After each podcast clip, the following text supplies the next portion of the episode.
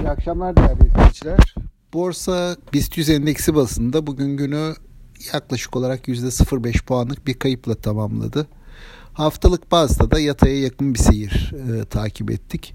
Endeksin bir süredir 1500-1550 bas puan arasında sıkıştığını görüyoruz. Bu sıkışmanın en temel sebeplerinden biri bankacılık hisselerinin e, endeksi yukarı yönde destek vermiyor oluşu.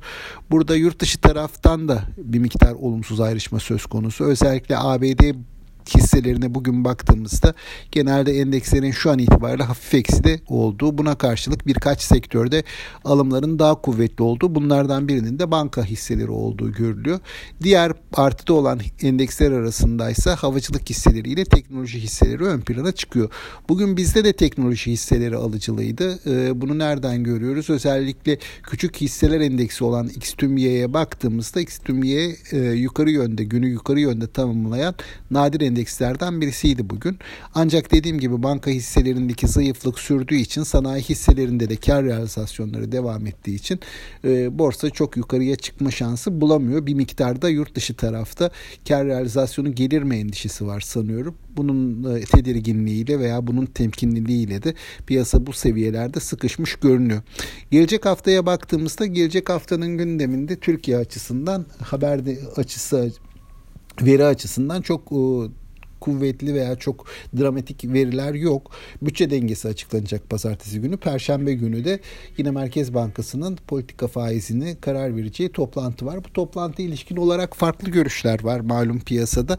Ee, son zamanlarda bir faiz artırımı gelebileceği yönünde görüşler de var ama piyasanın genel beklentisi e, bir faiz artırımı önümüzdeki günlerde görme ihtimalimiz olsa dahi Merkez Bankası bu konuda acele etmeyebilir diye düşünülüyor piyasa çevrelerinde.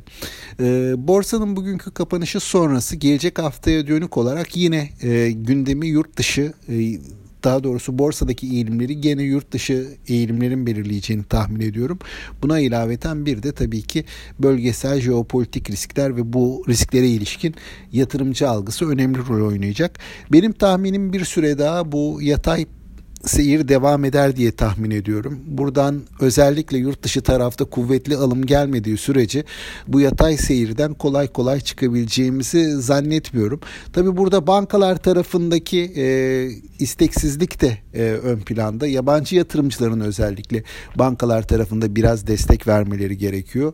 E, alıma geçmeleri gerekiyor ama şimdiye kadar hani genelde yabancı yatırımcıların bankalar tarafında nispeten daha satıcılı bir e, yaklaşım sergiledikleri dinamiklerini de gördük. Bu konuda da hani gelecek haftanın dinamiklerine baktığım zaman çok temelden bir değişim olmayabilir diye düşünüyorum. Dolayısıyla e, bir süre daha en azından yurt dışı taraftan önemli bir haber gelene kadar ya da yurt içinde banka hisselerine yatırımcının risk iştahı artana kadar bu yatay seyir sürecek gibi görünüyor. Haftanın ardından benim aktaracaklarım bunlar değerli izleyiciler. Yeni haftada görüşmek üzere. Sağlıklı, bol ve bereketli kazançlı günler diliyorum. İyi hafta sonları.